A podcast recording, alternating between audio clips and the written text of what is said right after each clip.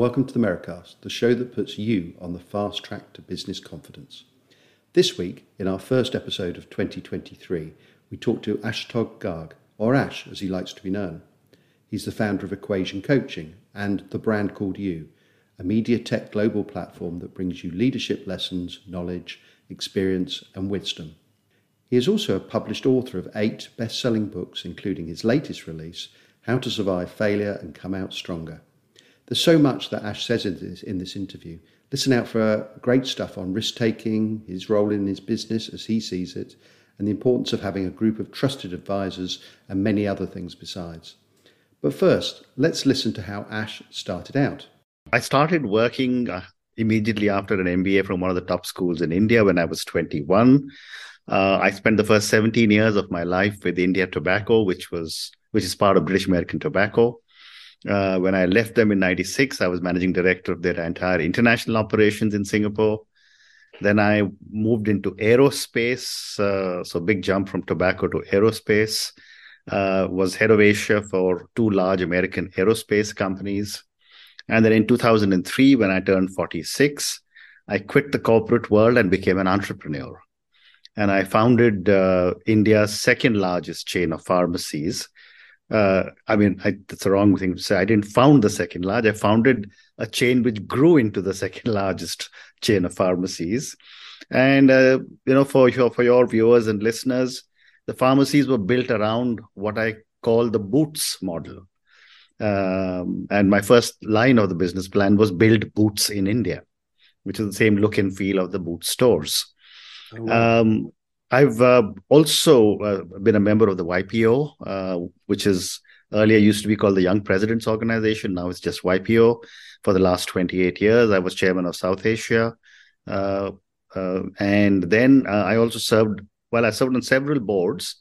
I um, one one very interesting board that I served on for eight years was on the board of Gavi, the Global Alliance for Vaccines and Immunization and we've just come out of uh, coming out of the pandemic and gavi's played a very very significant role in helping vaccinate the whole country whole world uh, when i turned 60 i decided to quit the uh, you know uh, quit my business sold my company at a very good uh, value and, and exited from it uh, I started my pod. I'm, I'm, also a published author of eight books, and I'm working on my ninth one now. So uh, this uh, podcast thing, I really started with the objective of giving back. Um, and when I say giving back, you know, I, I just go back to what my, when I was in 21, 22, 23, I was always looking for words of wisdom from senior corporate leaders from around the world. And there was nothing available. I remember reading uh, a book, My Years with General Motors by Alfred Sloan, at least half a dozen times because I thought that was really one of the true uh, bibles of uh, management. And then came you know iacocca's book and the pepsi story and so on and so forth. Today when there are thousands and thousands of books the young people aren't reading. Yes. So i said let me start conversations uh, in a world that i know. I know world leaders. I know corporate leaders. And that's how i started four years ago. And today I, I believe we are the largest platform in the world um, next week, we will cross 1,600 recordings. Uh, we get 150,000 views and listens every day. And, uh, you know, we started putting one one minute extracts uh, on uh, India's biggest competitor to TikTok called Chingari. And in the last one month, we are seeing 2 million views per day, which wow. to me, I mean, I just find it amazing that these numbers are coming. So that's what I've done the corporate world, entrepreneurship, author. Uh, I'm also on uh, television very often, once or twice a week, pontificating on something silly, uh, from elections to vaccination to something or the other. Yeah. So, so that that's my that's my whole life. Well, I mean, it sounds it sounds absolutely fantastic. Can I go back to the bit where you were saying you left corporate life, mm-hmm. and I mean, how well did corporate life prepare you for for being an entrepreneur? Some people come out of it and find it, you know, totally different. Yeah. So I would say it did not. Uh, when I in my very first book, I say I start by saying on the first of April two thousand and three, I woke up. and I realized that I had no job. I had no assistant. My Microsoft Outlook calendar was empty. And I realized that I had joined the ranks of the educated unemployed. Um, and for three, four months, I really did nothing. And it was, it was, you know, what I what I also told myself was that you know uh, I've been fortunate, I've earned a lot of money, and so on, and that I'm, I'm going to spend the rest of my life playing golf. But I realized that you can't possibly play golf more than two or three times a week because the body is getting older, so it gets tired.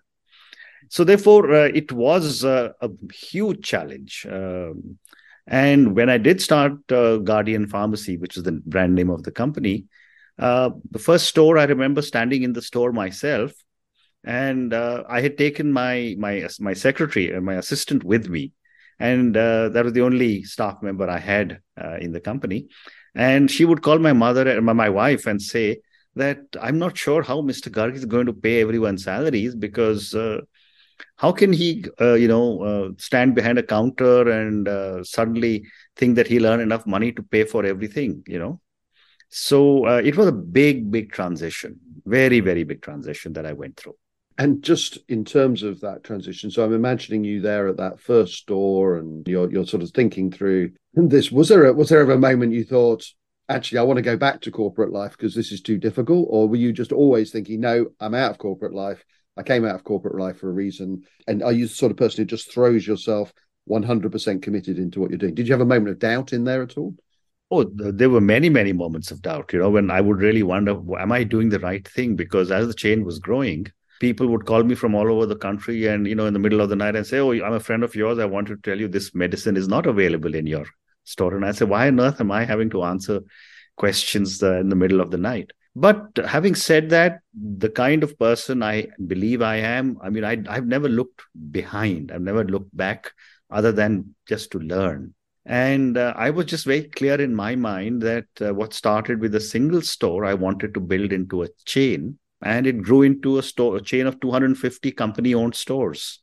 So uh, there is no question in my mind that there were lots and lots and lots of self-doubts, lots and lots and lots of uh, sleepless nights, and and and you know regrets at some time. But then uh, there was, I mean, I believe I had the willpower to keep powering ahead. So, and then how do you, you know, it's not, of course, you're at the center of this, you know, this growing sort of pharmacy mm. empire. But of course, you've got to, you've got to not just lead, but you've got to delegate, you've got to manage, you know, you've got to supervise, things like that. Did you always find that a comfortable thing to do? Because a lot of entrepreneurs don't find that very comfortable or almost become the, the bottle stopper in their own growth because they can't let go. Correct. So I think that is where the three large companies I worked for you know that experience came in very very handy basically there were two things that I, I, picked up with my large company experience that i brought into my own entrepreneurial venture one is to have a strong management team who would uh, really keep on taking the ball and running. And as i was and they were much younger than me and i always used to tell them i said you know i'm like your goalkeeper. I'll make sure i won't let anybody you know shoot a goal. And you people have the younger legs so you go out and run uh, ahead. And i will be your you know at the back making sure that all your backs are protected. And i also used to tell other people i said when you are running at a high speed my job is to clear your speed breakers so that you don't come in you know have a big bump when you go the second thing that i brought in was a lot of uh, systems and procedures you know one of the things that i have seen with a lot of uh, entrepreneurs and startups is that systems don't work. Governance standards become an issue. People related matters become an issue. So, those are things that I made sure uh, I brought in from day one because uh, I've often heard entrepreneurs say that I'm the owner and therefore everyone must be in office at 9 a.m., but I'm the owner, I don't have to be. You know, uh, so so I used to go through this very often with a lot of colleagues, saying that I'm when I'm in the company, I'm the chief executive officer shareholding is divorced from management, as far as my own mind. Now, in this process of, of growth, you know, you've obviously sort of had lots of bumps in the road, as we all do, mm. and, and so on. Yeah. I mean, were there sort of setbacks or moments of failure? I mean, I, I should tell the listeners that you've written a book on failure, which not many people would do. I mean, I'd be fascinated to hear about your little bumps on the road along the way and and why you why you wrote the book. so uh, the reason I wrote the book on failure is uh, I believe uh, most parents, uh, and I would certainly say most parents in South Asia, don't teach children it's okay to fail. You know, we're always told come first in class, go to the head of the line, and and that manifests itself in our behavior patterns. And I've often said that it is very, very critical for children to understand that it is okay to fail, which is how my hypothesis of writing the whole book was that it's okay to fail in all my conversations that I used to have in my podcast, I, in my season one, I used to ask a lot of people, what was your biggest learning from your biggest failure? And I used a lot of those examples in my book. But when it came to me, I mean, I think, uh, you know, when someone asked me, uh, uh, can uh, you know, can you talk about your failures? I said I've had so many that I've, had, I've written a book about it, but uh, there were there were many. I mean, you know, opening a wrong store, selecting the wrong person, trusting people too much, uh, not make not being able to follow up uh, on on on uh, stocks that were being stolen from a store. Uh, there were there were many many uh, instances where I had lots of failures. The only thing is that my learning uh, over my years was that once I found out that I had made a mistake or I had failed at something, I would ensure that I wouldn't repeat it. Mm. I think that was very very clear in my own mind that I would take every one of my failures as an opportunity for me to understand and learn. And that is what I think was one of the hypotheses of the book as well. And it, it is one thing to fail, as you say. I mean, you and you said earlier on about about not looking back, but learning from what you're you're yeah. doing. When you are mentoring or talking to young entrepreneurs, or don't have to be young entrepreneurs, but they could be young in mm. their entrepreneurial life at least. Yeah. Is there a, a kind of an innate confidence that you're able to to to share with them that you personally have? Or i mean do you see that in other people? Or are people finding their way with their own confidence? They're not going to learn in the same way. Did you have that confidence as a sort of quiet confidence that was kind of helping you build? Or or did you have a, a time when actually you felt a bit like them maybe not kind of grasping for the way the way forward? No so uh, I, I wouldn't say i mean that I, I had a lot of confidence in you know i uh, i mentioned you i'm part of this uh, organization called the ypo and within YPO, we have small groups of CEOs who are what's called a forum. And I would, and you know, they're like an informal board of directors that you have. We meet every month, every, every month for four hours. And I remember I used to take a lot of my challenges to them. And there were nine other individuals who were entrepreneurs or senior corporate leaders who I would brainstorm with uh, and get some answers.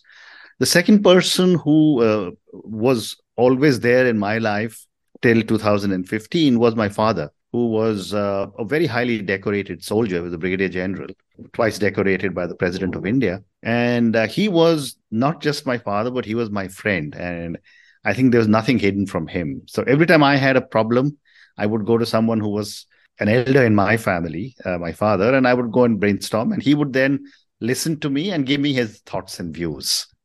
So I had two separate areas that I would talk to. And then the third set of people was my wife and both my sons uh, you know, so I, I think what is very important for most people, and I tell a lot of these young people, whether it's a startup entrepreneur or anyone else, is that sooner than later, it's always a good idea to form a personal board of advisors.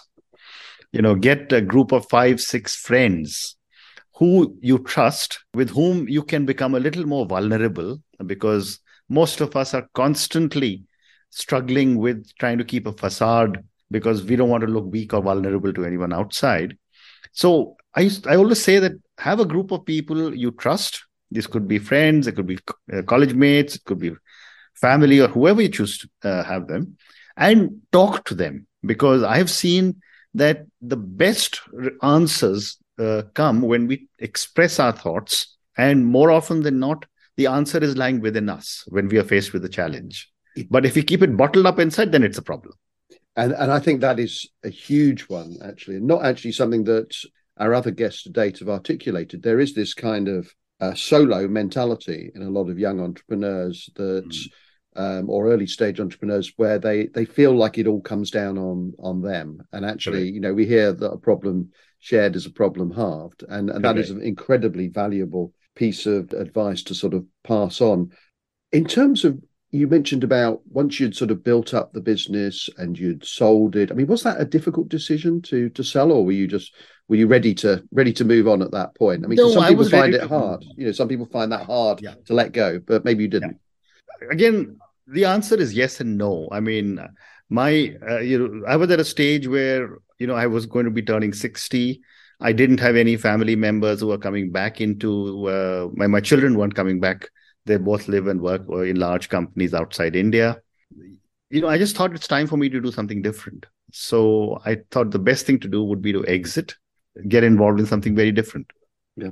Now, one of the things that you got involved with, as you said, was you know when the when the pandemic struck, you've been involved in this sort of monumental effort in terms of sort of vaccinations and and so on. And did your entrepreneurial experience help you in that? Or or i mean in terms of the mobilization of resources or was this just a completely different challenge that had nothing to do with no so so I, I, I served on the board. I was invited on the board of gavi which is uh, which is like uh, you know it's a multilateral agency from 2006 to 2014 so i wasn't uh, involved in the vaccination process okay but i was uh, you know uh, associated with a lot of the work that was being done uh, later on uh, in and around community that I live in. But Gavi as as an organization is one of the is, is one of the most transparent organizations in the world.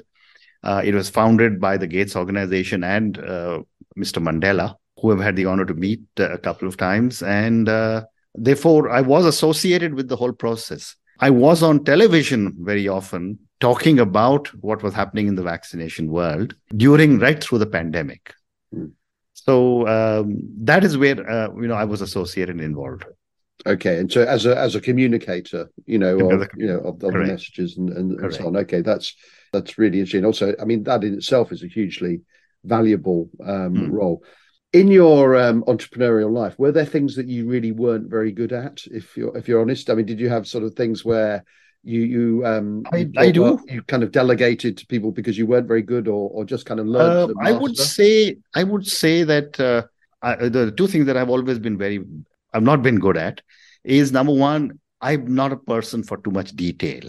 You know I I I hate going through 300 page agreements and uh, you know and then you're expected to read it if you're going to sign it. So i would uh, you know normally ask counsel to do it and i have been let down several times because the counsel uh, made me sign something which i shouldn't have signed. And the second thing is that uh, i've always been told from the time i was 22 23 uh, in all my reviews and everything that was done that uh, i tended to trust people too much and I know, I mean, it's not something that I want to change because I would like to keep trusting people. But I do know that many, many people have uh, let down my trust in them, uh, which has harmed me and harmed uh, the organization. So I would say that these are two areas which I do believe have been uh, serious uh, weaknesses or challenges that I have worked with. And do you, I mean, is there a way you can compensate that for that? I mean, do you sort of, or do you just have to become more aware of the fact that maybe you're a bit too trusting? I, I do have to be become a little more aware. I, I have to be a little more conscious about you know who to place my trust in. But having said that, uh, I don't want the pendulum to swing to the other extreme, where I stop uh, trusting people or I start mistrusting everybody. So I think I have to get a little more aware and conscious of the people I uh, you know decide to work with. Okay, and, and I mean, just to in terms of, uh, it's difficult to sum all of this up because there's so much you've done and so many lessons to pass on here. But but we want to give our listeners the confidence they need to succeed. Mm-hmm. Is there a single message or a single learning that you know uh, that you would sort of pass on to them at all? I would say that the single biggest learning that I have lived with is that don't ever hesitate to take a risk. Take risks as often as you want to, as often as you can, uh, but make sure that these risks are done after thought. You know, recklessly taking a risk is is not something that I would recommend. And yet, just sitting in my little uh, uh, cocoon and saying I'm not going to stick my neck out. And I've often said this at conferences of that old phrase, uh, you know, that a tortoise only makes progress when it sticks its sticks its neck out so I would say take risks. I think that's a very, very important part of life. Okay, and uh, but you know maybe get the facts sort of and and, and sort of analyze it and be analytical, Correct. and then take and then take the risk. So Correct. yeah, okay, fantastic. That's great. That's great advice. So what are you up to now? You've talked about you know um, a little bit about what you're up to now, but maybe let's expand on that. Is there anything that you're working on that you want to promote or you're particularly excited? You mentioned a book. Yeah, you're writing a ninth one. So, so one tell me about that and anything else you want, really. So. Uh, okay, so one thing that I certainly want to talk about is my podcast. Uh, I think it's become the world's largest platform, and uh, as I was mentioning to you before we started recording, uh, we get about 150,000 views and listens every day. And uh, on one of the TikTok competitors, uh, where we put one minute videos, we are beginning to see almost 2 million views per day.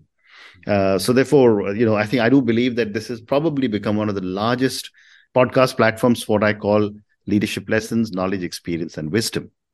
So that's something which I would uh, urge people to go and check check out. It's called the brand called You. Uh, my new book, uh, I've not yet agreed on anything with the publisher, but it is a book. The book that I'm working on is the working title is Management Lessons from Hindu Scriptures. Uh, the Hindu scriptures go back to you know five seven thousand years, and there is a lot. There is a lot of knowledge, a lot of experience, a lot of understanding in that. So I'm correlating a lot of that learning with the UN SDGs. What the 17 SDGs that we talk about today, many of them have been spoken about in great detail in our uh, scriptures 5,000 years ago. So, you know, that's that's the book that I'm working on right now. And I think in all religions, you know, there is so much knowledge and wisdom that in many ways, when we think about the problems or challenges we're facing, you're almost certain that somebody has at some point already faced, you know, a problem, whether in a strict business sense or in a wider sort of spiritual Absolutely. sense. Absolutely. So, so there is so much to, to learn from those. So, Ash, finally, if people want to find out more about you or get in touch, what's the best hmm. way for them to do that? Well, I would say the best thing would be to uh, uh, you know look for my LinkedIn profile. Uh, Ashutosh Garg is uh, my LinkedIn is my name. There are maybe I think four or five uh, Ashutosh Gargs on LinkedIn, but I'm sure you can look at my face and uh, Ashutosh Garg Delhi, uh, and just send me a message on LinkedIn. I, I generally respond to all messages. That's fantastic. Thank you so much for being our guest on the uh, on the Merri-Cast this week, Ash. Thank you, Trevor, for inviting me. It's been a pleasure talking to you. Now, let's think about some of the outstanding points that Ash made in that interview. He explained why you should take risks, the importance of being a business goalkeeper, and why it is okay to fail. He also shared why you should, you should have a personal board of advisors and the importance of systems and procedures. Thank you, Ash, for your time for making all those brilliant points. Thank you for tuning in too. If you enjoyed today's episode, we'd love for you to subscribe, rate, and review through your usual podcast provider. And if you want to find out more about the Merri-Cast or our business Meribor Media, you can find us on LinkedIn or email me at trevor.merriden at meribormedia.co.uk. Don't forget to join us for our next episode, but until then, thanks for listening.